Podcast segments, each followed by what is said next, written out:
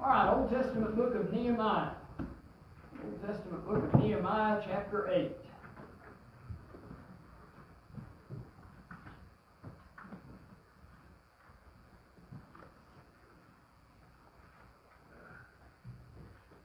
Nehemiah 8, verse 1 And all the people gathered themselves together as one man into the street before the water gate, and they spake unto Ezra the scribe to bring the book of the law of Moses, which the Lord had commanded to Israel. And Ezra the priest brought the law before the congregation, both of men and women, and all that could hear with understanding, upon the first day of the seventh month. And he read therein before the street that was before the water gate from the morning until midday, before the men and the women and those that could understand, and the ears of all the people were attentive unto the book of the law.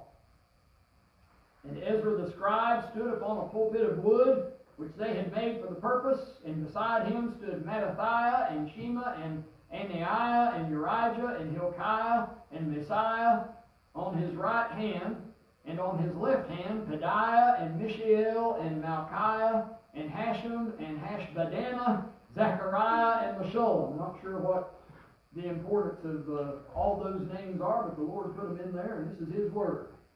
And Ezra opened the book in the sight of all the people, for he was above all the people. And when he opened it, all the people stood up. And Ezra blessed the Lord, the great God, and all the people answered, Amen, Amen, with lifting up their hands. And they bowed their heads and worshiped the Lord with their faces to the ground. Also Jeshua and Bani and Sherebiah, Jamin, Akkub, Shabbethai, Hodijah, Maaseiah, Kelita, Azariah, Jozabad, Hanan, Pelaiah, and the Levites caused the people to understand the law, and the people stood in their place. This is something that the Lord is so excited about that He remembers everybody that was there and gives their names. If you've pastored a small church, let me tell you what you've done before. You have been excited when your crowd was there and you were thinking about it so much, you sat down there and wrote a list of everybody that was there and added up, wow, we had 35 today, and all that sort of thing. You have done it. Let me tell you about the Lord. When there's a worship service going on where His Word is exalted and He's being praised, He's excited about it, and He remembers who is there.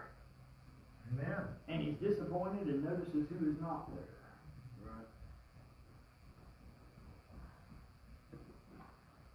Verse 8 So they read in the book, in the law of God distinctly, and gave the sense and caused them to understand the reading.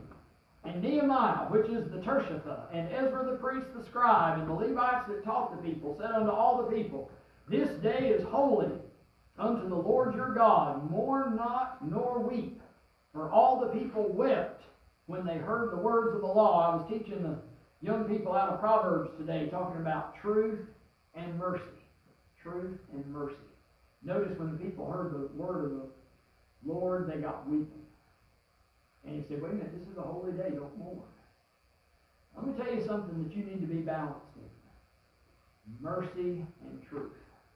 Amen. You get reading the Word of God and you really apply it, and you get in fellowship with the Lord and see how holy He is and compare how sinful you are, let me tell you what the temptation will be. To just beat yourself up all day long. You'll say, man, I don't live up to that. I had a bad thought. I said some bad words. I did some bad things. And then I did it again the next day, and again the next day, and again the next day. And next thing you know, you will have no joy in your Christian life at all. And I don't think I need to tell you the next step of that. The next step of that is you get judging other people and noticing how they don't live up to the Word of God. So, number one, you hate yourself because you don't. Number two, you can't stand everybody else because they don't. And that's a pretty miserable Christian life. And usually when we talk about Christians being too judgmental, we're talking about them judging everybody else. Let me tell you where that starts judging ourselves. Amen. Now, I'm not trying to get you to compromise and deny how badly you fall short of God's law. You do. I do. We all do. But I do want you to have mercy on yourself, not because I just love everybody and want you to all feel good. For this reason, our example is the Lord Jesus Christ. And you know what he did? Had mercy on us. So if he's my example, and he had mercy, I can have mercy. Starting with myself, but secondly, on others. That's how you can hear the Word of God and still mourn not. Because this is a holy day and the Lord wants you rejoicing. You know what the Apostle Paul said? Rejoice. And again I say rejoice. You know what he says in Philippians over and over and over again? Joy, rejoicing. And that's in spite of the fact that he used to be a terrorist. I'm pretty sure nobody here did the bad stuff that Paul Paul did when he was hailing men and women and putting them into prison for just being faithful to the Lord. I'm pretty sure nobody here did that. And yet he quit beating himself up about it and said, Forgetting those things which are behind, I press toward the mark of the prize of the high calling of God in Christ Jesus. Mm-hmm. Stop beating yourself up and stop beating everybody else up. Still hold to the truth. Don't misunderstand. Don't give in. Don't compromise on the truth. But have that truth and still have mercy. And that's part of what he's bringing out here when he says that not mourn. Uh, verse 10. Then he said unto them, Go your way, eat the fat, and drink the sweet, and send portions unto them for whom nothing is prepared. For this day is holy unto our Lord. Neither be ye sorry, for the joy of the Lord is your strength. He said, You go ahead and eat a good meal, and you help everybody else eat good meals. You say, I don't deserve it. Eat it anyway. you say, they don't deserve it. Give it to them anyway. I'm sure glad I didn't only get stuff given to me that was deserved, that I've deserved. I'm sure glad of that. Once in a while, I think back of my young, struggling days and think about how people helped me. And I think every single one of us would have to give a similar testimony. All right, so I want to preach this morning that I, oh, I didn't even get all the way down through verse 12. Verse 11, so the Levites stilled all the people, saying, Hold your peace, for the day is holy, neither be ye grieved. And all the people went their way to eat and to drink and to send portions and to make great mirth, because they had understood the words that were declared unto them. So I want to preach this morning the first modern worship service. Dear Heavenly Father, I pray you speak to us from the truth of your word, and I pray you help us to understand these things. And I pray, dear God, that we'd learn the final lesson of it that we just covered. In Jesus' name I pray. Amen. I want to say this morning that the most important elements of a modern worship service are found here in this ancient example of it. Now, you know your Old Testament, you Bible believers, and the previous book is the book of Ezra, and describes the rebuilding of the temple in Jerusalem after Cyrus set free the captives of Babylon and you know, we probably don't give this period of history the attention that it deserves. It is remarkable what happened. What would you think if the U.S. federal government suddenly said, all right, we're going to fund the Bible believing Baptists and help them get the gospel across the world in every which way we can? And lo and behold, this government, and don't get me wrong, I'm a, I'm a Bible believing Baptist. I believe in us being separate and not relying on the government. But as much as I believe that, here we have a place in history where the government supported the Jews going back to the land. Can you believe such a thing? They paid their way. What an interesting period of history it is. But the book which contains our text describes the rebuilding of the walls around the city of Jerusalem, where that um, temple was. And it's also uh, largely funded by that government. What a strange thing. Let me tell you something. When the Lord decides to do something, He can just do it, and it, really not even make any sense to you. And the only thing you can say is, "Thank you, Lord. You just stepped in and did something that I sure couldn't have done." Mm-hmm. How many times in our lives has something happened that we never expected to happen? Amen. I had one of those just this week. But the return and rebuilding after 70 years of captivity caused some serious gratefulness by these Jews who held a worship service in honor of the occasion. The preacher was Ezra, a priest, and uh, unable to serve in the, in the ways that they had in the old days, he just studied the law. Probably wrote Chronicles Psalm 119, organized the synagogue and arranged psalms and helped settle the Old Testament canon. Listen, even if things fall apart from the way you're used to seeing them, still stay busy for the Lord and watch Him bless it. Uh, the old uh, evangelist Robert Sheffey that Bob Jones made that famous movie about Sheffey. And by the way, if you haven't seen that, you should watch that movie, Sheffey. Boy, that bless your heart. But he was so used to things being done in those camp meetings that, that he just got in his mind that that's the way the Lord had to do it. And so the Lord just let some sorry guys come in there and burn the camp place down. and he had to submit to that and realize, you know what, the Lord can still serve. When I was coming up in the 70s and the fundamentalist movements so strong, and there were Bible believing Baptist fundamentalist churches that were some of the largest churches in many of our major cities across this country. I got in my mind that's the way God works. And I spent the mm, a little bit of the 80s, but definitely the 90s and early 2000s, trying my best to get us back to the 70s fundamentalists.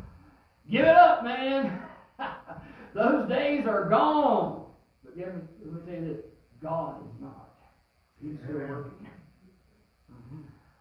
You're not going to be able to do everything exactly the way the previous generation did it. And you young preacher boys here, 20 years from now, you ain't going to be able to do it exactly the way the Bible believers that you're listening to now are doing it. But let me tell you this there will be some principles of it that will stay steady. Will stay the same. This Bible, it stays the same. Relationship with God stays the same. Amen. Preaching the gospel stays the same. Now, there may be different ways in which you're doing it. I mean, sometimes it's in jail, sometimes it's in nursing homes, sometimes it's in rescue missions, sometimes it's on street corners, sometimes it's in churches.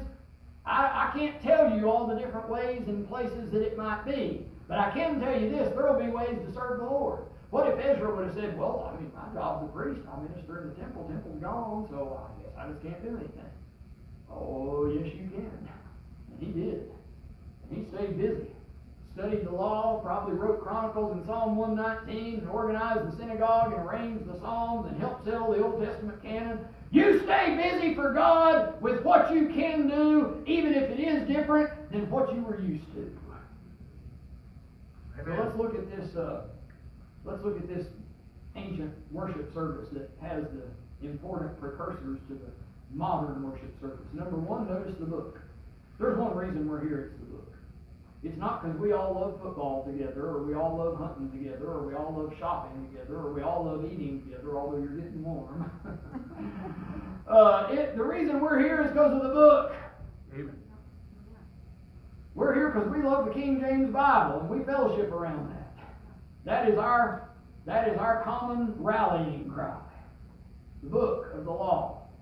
And lo and behold, verse 1, the book of the law. And verse 2, the law in verse 3, he read therein, and the people were attentive unto the book of the law. And the book, the book, the book, the book, the book. You know why I love the Bible believing Baptists? Because they love the book. You know why I study Baptist history? Because they live the book.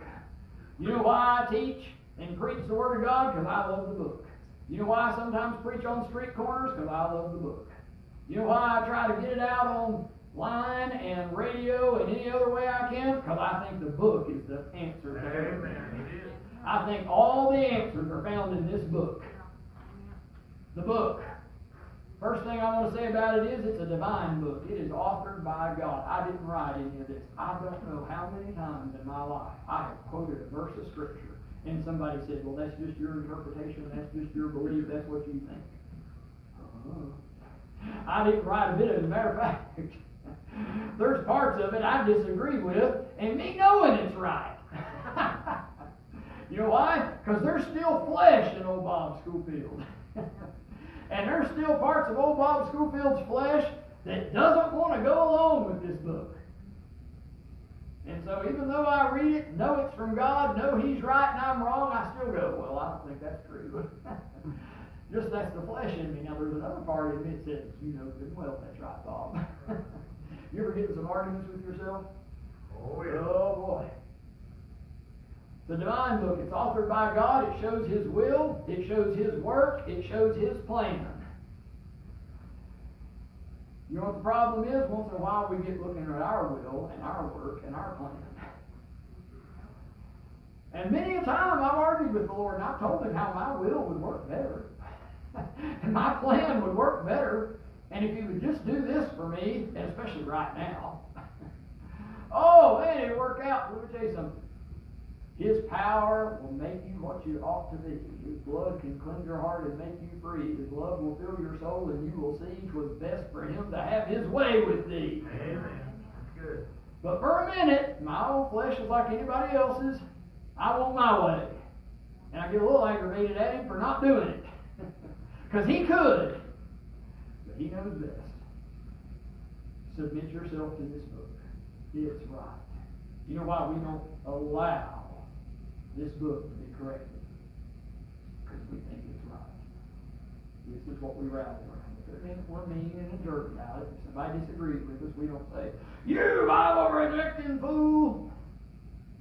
But I tell you what we do. We say, guys, your book is right. And we get all the places in the Bible and examples of history and everything to prove. I don't seriously. I, I joked a minute ago about my flesh and my anger going against God, but I know in my heart there's not a thing wrong with this book. The wrong part is me. Oh, yeah. The divine book. All right. Second, secondly, it's an ancient book. This is not new stuff. You don't need to watch a YouTube video or a TikTok video or whatever the latest theory is and read the latest book to figure out this truth. You get this ancient book, and it's got the answer for you, and it always has. You don't need a new book. You need a new look at the old book, we used to say when I was a boy growing up. It's an ancient book. It begins at the time of Job, and it goes all the way back to describing creation. God put all the answers in here a long, long time ago. Tell you something else about it, it is a wonderful book. There are certain books that have made such a difference in my life that I read them, I marked them up, underlined, put some scripture references in the back, and they were so good and they turned on the light for me so well that I immediately went back at the beginning and read through it a second time. It helped me so much. But this Bible, way ahead of that. Oh, yeah. Hmm. I read it every day, and as soon as I finish Revelation, I immediately start back in Genesis, and I've done it over and over and over and over again my whole life. There's no other book I've done like that. There have been a few that were so eye-opening to me and so enlightening and hit a spot that I was so stupid in. I was so dark. it shined a light there so well for me that even though it might not help all of you because you don't have the same weaknesses I have, it was an eye opener for me. And I went right back a second time. This book, I can go through it. If I was to live long enough to go through it 200 times, it would still be just as valuable. It's different. It's wonderful. It's way better than. Number one, from what I already said, it has God as its author. There are some great authors. There are some intelligent people. There are people with helpful insight. Not one of them anywhere close to God. Amen. If this book is written by God, it's the book. Number two, absolute truth is its content. Any human author has something he has wrong. We just are not perfect. This book, not one error anywhere it. Truth is its content. Here's a great one. Salvation is described. If you found a book and it told you how to live forever, would that not be a valuable book? Amen. Here's one that does. Its subject is salvation, how to get saved and live forever, how to go to heaven for all of eternity instead of hell and the lake of fire for all of eternity. That's pretty valuable, is it not? Yeah. Tell me a human book that'll give you that much benefit. Well, of course, there's not one. God is its author, truth is its content, salvation described. How about happiness coming from it? I, you know that I like to read the self-help literature. It's been a blessing and a help to me, as I tend to be very negative and very pessimistic in my outlook on life. And they, it has been a blessing to me. But you know what even many of the secular self-help authors say? They say the greatest self-help book in history is the Bible. Even some of the secular ones say that. Even some that don't exactly believe like you and I believe, but they'll admit when, when the Christian era started, everything changed in history. That's true. I know unsaved authors writing about ancient times. And they said it is a night and day difference in many ways. The way that uh, unfortunate people and women and everything was treated before Christ and after Christ. Not saying they did everything perfect after Christ, far from it. But it was five or ten or a hundred steps better than the way they did before Oh. They said the regard for human life has never, ever gone back to being the way it was overall back in those ancient days. They said the Christian era, specifically, I'm speaking of somebody who wrote a, a biography of uh, Alexander the Great. He's not even a saved man from anything I read in there, and yet he said it was a big difference. He said the Christian era changed the regard for human life drastically. Drastically. Uh, you want to find salvation and live forever? You want to find happiness? You want to find peace? Here's one pleasure. Is not everybody looking for pleasure? I know that that can easily get over into some sinful pleasure, but did you know not all pleasure is wrong? Amen. There are many pleasurable things that God gave us. God is the one who invented, invented everything from uh, food to marital love to the blessings of children to the blessings of hard work and earning and saving up money. He gave us the, the blessings of sleep, the blessings of health. These are all very pleasurable things, and they're all straight from God. The book will tell you how to get the right kind of pleasure. In thy presence is fullness of joy. At thy right hand there are pleasures forevermore. Amen. A wonderful book. Tell you something else though, it's an invaluable book. You couldn't put a price on this. Absolutely not. When I study Baptist history and I study uh, William Tyndale and different ones who wanted to distribute the book, you know what I read? I read about people that gave their whole lives to this thing. There was no price on it whatsoever. Whatever it took, they even gave their lives to get these books. You know why? You couldn't put a price on it.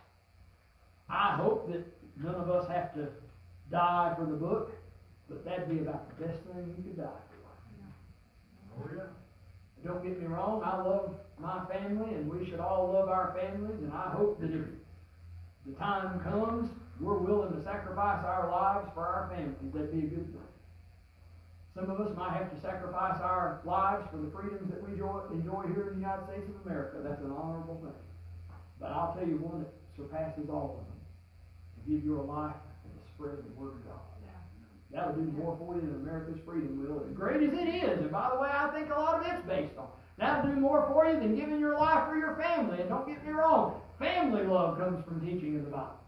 But number one is the spreading of the Word of God. That's the highest, most honorable thing you could possibly give your whole life to, and there's no price to put on it.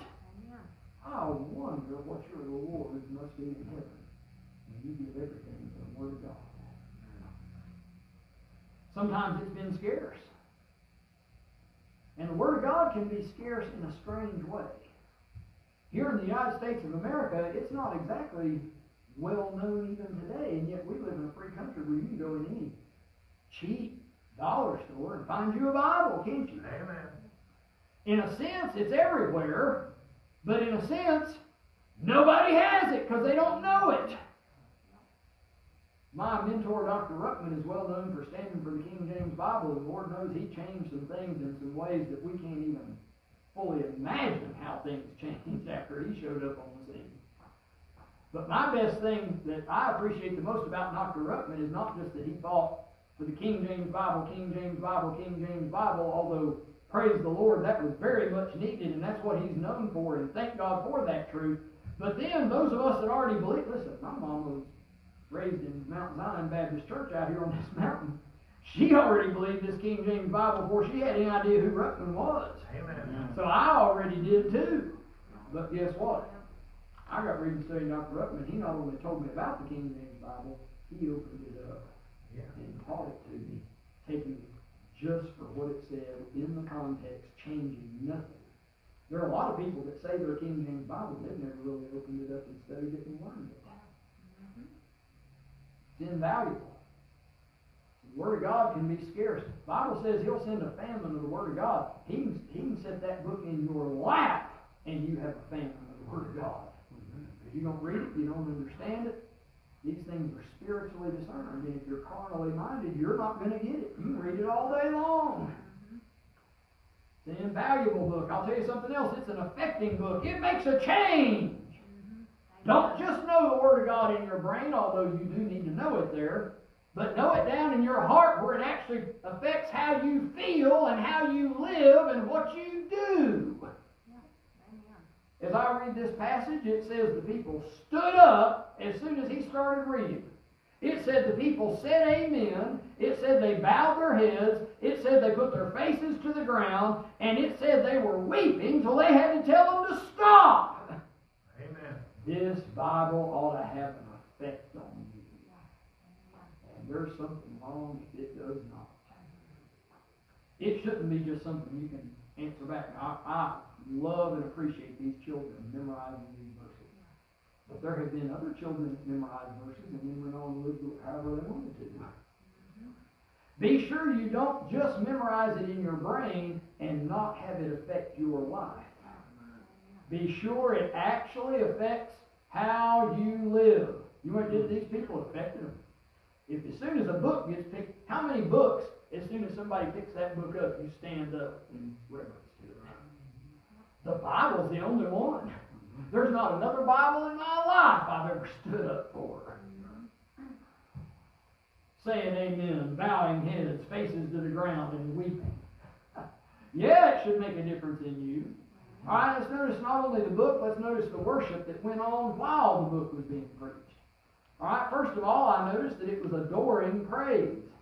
Verse 6, it said, And Ezra blessed the Lord, the great God, and all the people answered, Amen, Amen, with lifting up their hands. And they bowed their heads and worshiped the Lord with their faces to the ground. They adored him.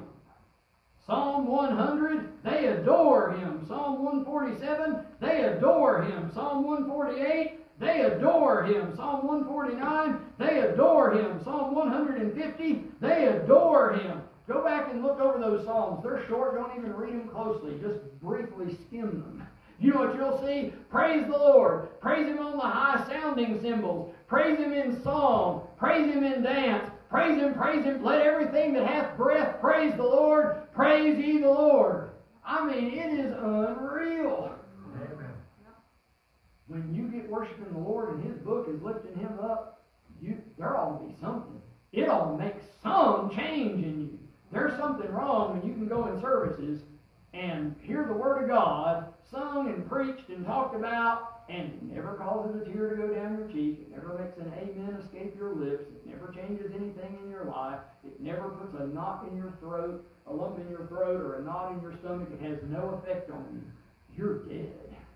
That's a good point. The New Testament warns about getting to a place where you're past feeling. You're in a place where the singing of praises to God and the preaching of the Word of God and the teaching of the Word of God and the examples of people that are trying to live according to the Word of God, and that has no effect on you, they may as well close the casket, man. You're dead, spiritually speaking. You ought to feel something. This worship was adoring praise. Now here's one I, I just I, I say it, doesn't apply to Baptists at all agreement and unity. Look at Nehemiah chapter 8, verse 1. All the people gathered themselves together as one man. Now, I made a joke. I'm a Baptist. You know I love the Baptists, but don't always concentrate on the things you disagree on. We will all have a detail or two that we'll see differently. Amen. And if that's what you focus on, you'll never get along with anybody. If you put a microscope or a magnifying glass on the godliest man or the godliest lady that has ever lived, you'll find plenty wrong. I don't mean one time they hammered their thumb and said darn. I'm not talking about that. I'm talking about some bad stuff. I'm talking about some dirty black stuff. Let me tell you about us humans. I wish the worst thing we'd ever done is said darn. and if you sit and focus on that, There'll never be one person you'll ever get along with. Now, don't deny that either. Don't go, there's a ditch on both sides of the road. Don't forget that we're all humans, we're all sinners. But don't go to the other ditch and all of a sudden not be able to unify with anybody. Because we're all filth. How many confessions in the Word of God teach that? Agreement and unity. Nehemiah 8, they all gathered together as one man. Uh, verse 1, verse 5, and Ezra opened the book in the sight of all the people. And when he opened it, all the people stood up. Verse 6, and Ezra blessed the Lord, the great God, and all the people answered amen, amen, with lifting their hands, and they bowed their heads and worshiped the Lord with their faces to the ground. All the people were in agreement to all this. Yeah, they had different ideas on what's the best health food and exactly how long the skirt should be and exactly this and exactly that and exactly what the kids can do and what they can't. There was a hundred little details that they disagreed on. But buddy, when the Word of God was lifted up, they agreed we need to respect that. Amen. And we need to worship this holy God. Let's see, verse 9. And Nehemiah, which is the Tirshatha, and Ezra the priest, the scribe, and the Levites that taught the people, said unto all the people, This day is holy unto the Lord your God, mourn not nor weep, for all the people wept. When you can get together and admit we're all sinners to the point that it breaks our heart and we all weep over it, you're weeping over a good thing, even though the Lord said, okay, that's enough, now stop. He doesn't rebuke them that they had some feeling about what they heard. They all agreed to that. Notice also they had a real humble invocation. They humbly called on God. It says they lifted up their hands. That is a great gesture. When I have been in real hard times and I needed to get a hold of God, I have found myself doing this. What a wonderful gesture that is. You know what that shows? My hands are empty. Number one, I have no weapon here that I'm trying to fight you with, God. Number two, I have nothing to offer you either. nothing in my hand I bring, simply to thy cross I cling. I'll tell you another one it means. Pick me up, Daddy. when my little kids was thought they was in danger and they wanted help, you know what they did? They came up to me and went like this. Pick me up, Daddy. This means no weapon, no offering, and pick me up, Daddy. There is not a better father than God Almighty. Amen. When you need to get a hold of God, let me tell you what you do. Get on your knees to show your humility and lift up your hands to show your emptiness and call on God. I love that gesture. Does the, even the New Testament not say lifting up holy hands? That's what it is. Amen.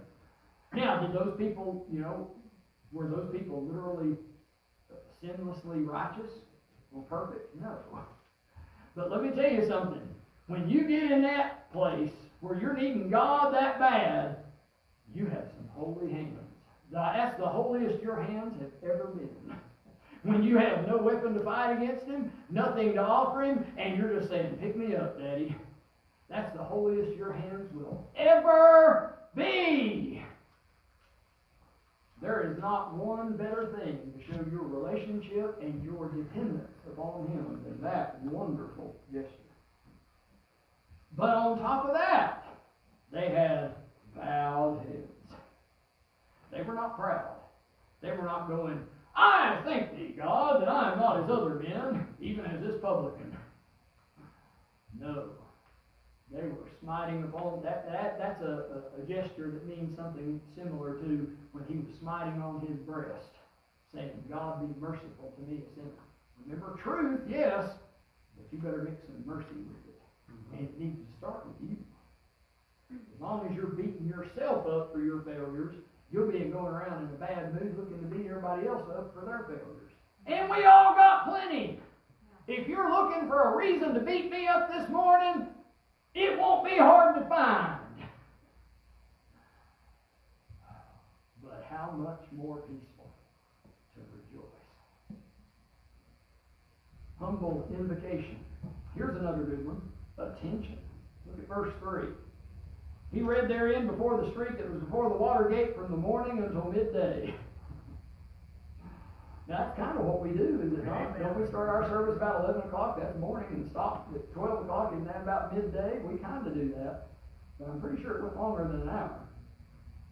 But it says that the last phrase there, and the ears of all the people were attentive unto the book of the law. Boy, if you can get the quick video generation to sit and listen for a solid hour, you're doing good.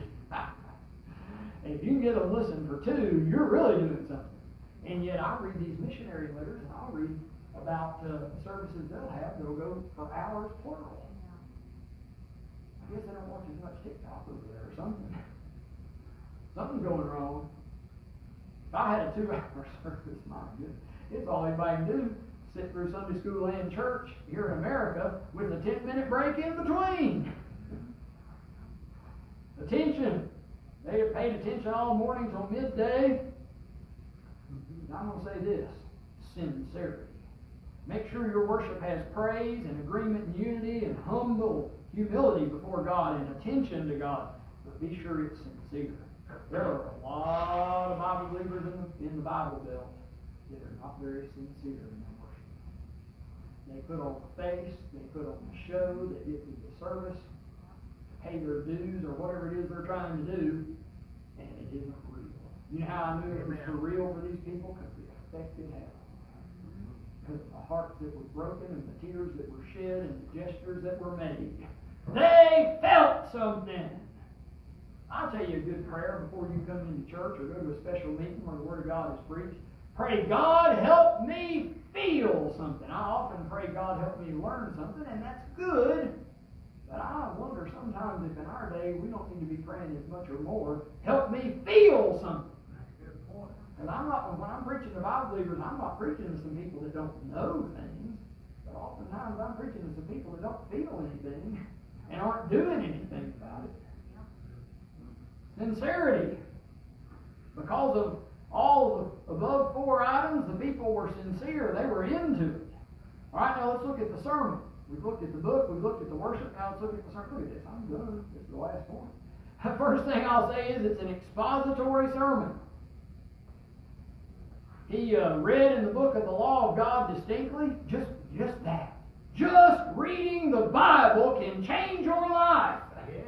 But he read in the book of the law of God distinctly and gave the sense and caused them to understand the reading, frequent places that read the Bible and make you understand it. That's the pattern that's given us back in Nehemiah 8 8, and that's a great pattern for today. Now, it might be in a camp meeting, it might be in a jail, it might be in a nursing home or a rescue mission or on a street corner. I don't know where all it could be, and it might be different than the way it was 20 years ago, and it might be different 20 years from now, but it'll have that element in it if it's, if it's blessed by God. It'll have the Word of God somehow, some way being read and commented on in a way where you can understand it. Reading the Bible, explaining or expounding the Bible. You know how I know how he did it uh, contextually and expositorily? Because he was reading in the book. So you couldn't help but get the context as he read. Um, it was also, though, is not harmful in any way to read it in light of other passages. You should read it in the context it's in, and one part of helping to keep it in its context is to notice where that's different than in another context. That'll really help you. Comparing and contrasting, very important things in your Bible reading and understanding.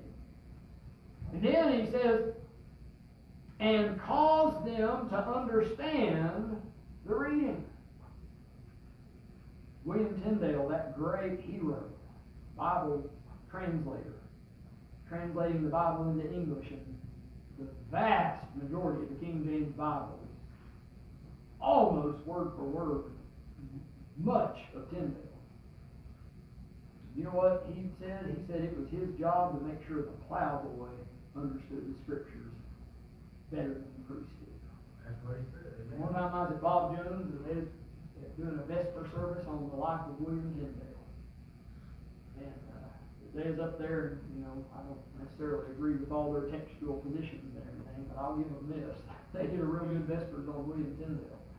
And after his death, some of his friends were getting together and they were grieving and talking about how are we going to go on losing William Tyndale, who was so important in translating the scriptures. And one of them stood up and said, We'll have to. Because the first question he'll ask us when we get to heaven is, Does the plowboy understand the scriptures? He had given his whole life for the plowboy to know the scriptures. What a shame it'd be if they had to get up there and face him and say, Well, no, you died, we just quit. You make sure after those that have learned from you go on that they know to carry on your work. You know why I refer back to Baptist history? Because I think we're carrying on some of their work. Some of the last words of some of my Baptist heroes was leaving directions how to carry on the Indian mission back here. Or whatever work it was that they were in the middle of. Why? That was their lives. That's what they lived for. Making sure it's understood and learned. I'll tell you something else about the Word of God. It caused joy in the hearers. Verse 12, and all the people went their way to eat and to drink and to send portions and to make great mirth because they had understood the words that were declared unto them. They made great mirth. They didn't, well, they felt a little better. No, great mirth. They were rejoicing. They were excited. I like it when people get beside themselves with joy and stand up and shout. That's a blessing. This Bible ought to make you feel some real joy. Now, I do believe in fasting. I do. I do believe in afflicting ourselves and praying sometimes. But that shouldn't be the majority of the Christian life.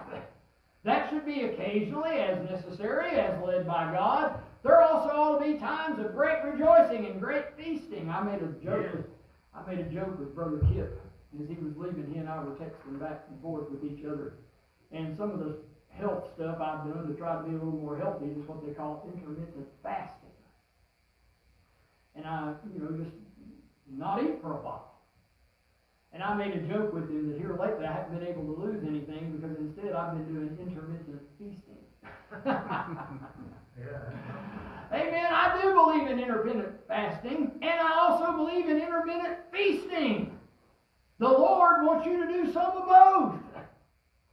There ought to be times you afflict your soul and work on something and get a hold of God and show Him you mean business, that you won't take a bite of food. And then there ought to be times He's blessed you and you feel like He wants you to rejoice and celebrate and have a bunch of food. In the Old Testament, when He wanted His people to have joy, He told them, have a feast multiple times every year.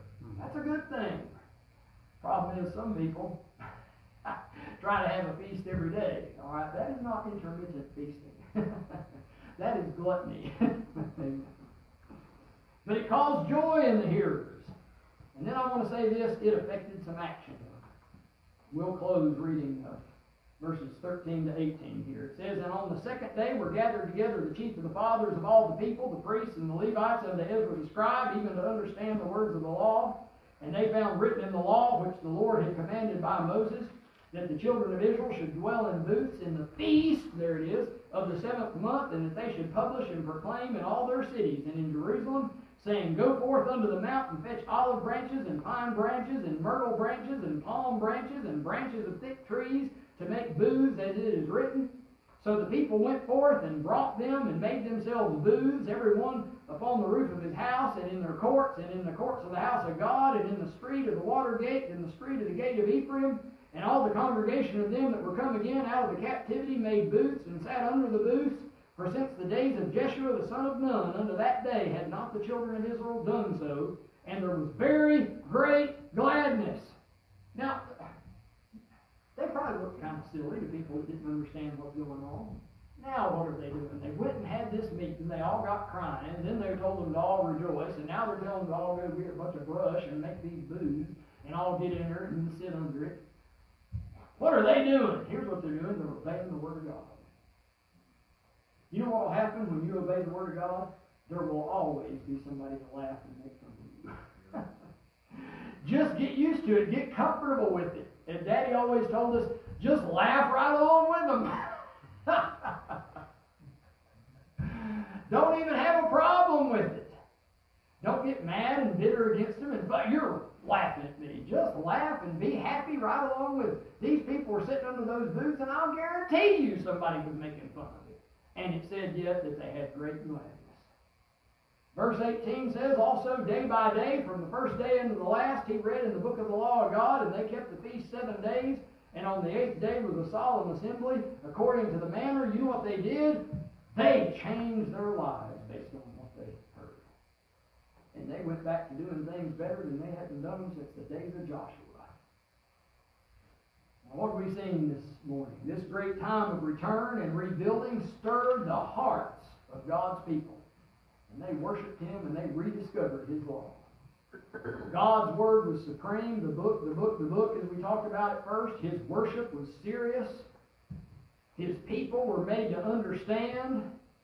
And even today, you're not going to find a better model for a worship service than ancient. Nehemiah chapter Amen. 8. God help us to worship Him just this way. Dear Heavenly Father, we thank you for the chance to read and study your word and honor it. Lord, I pray we'd be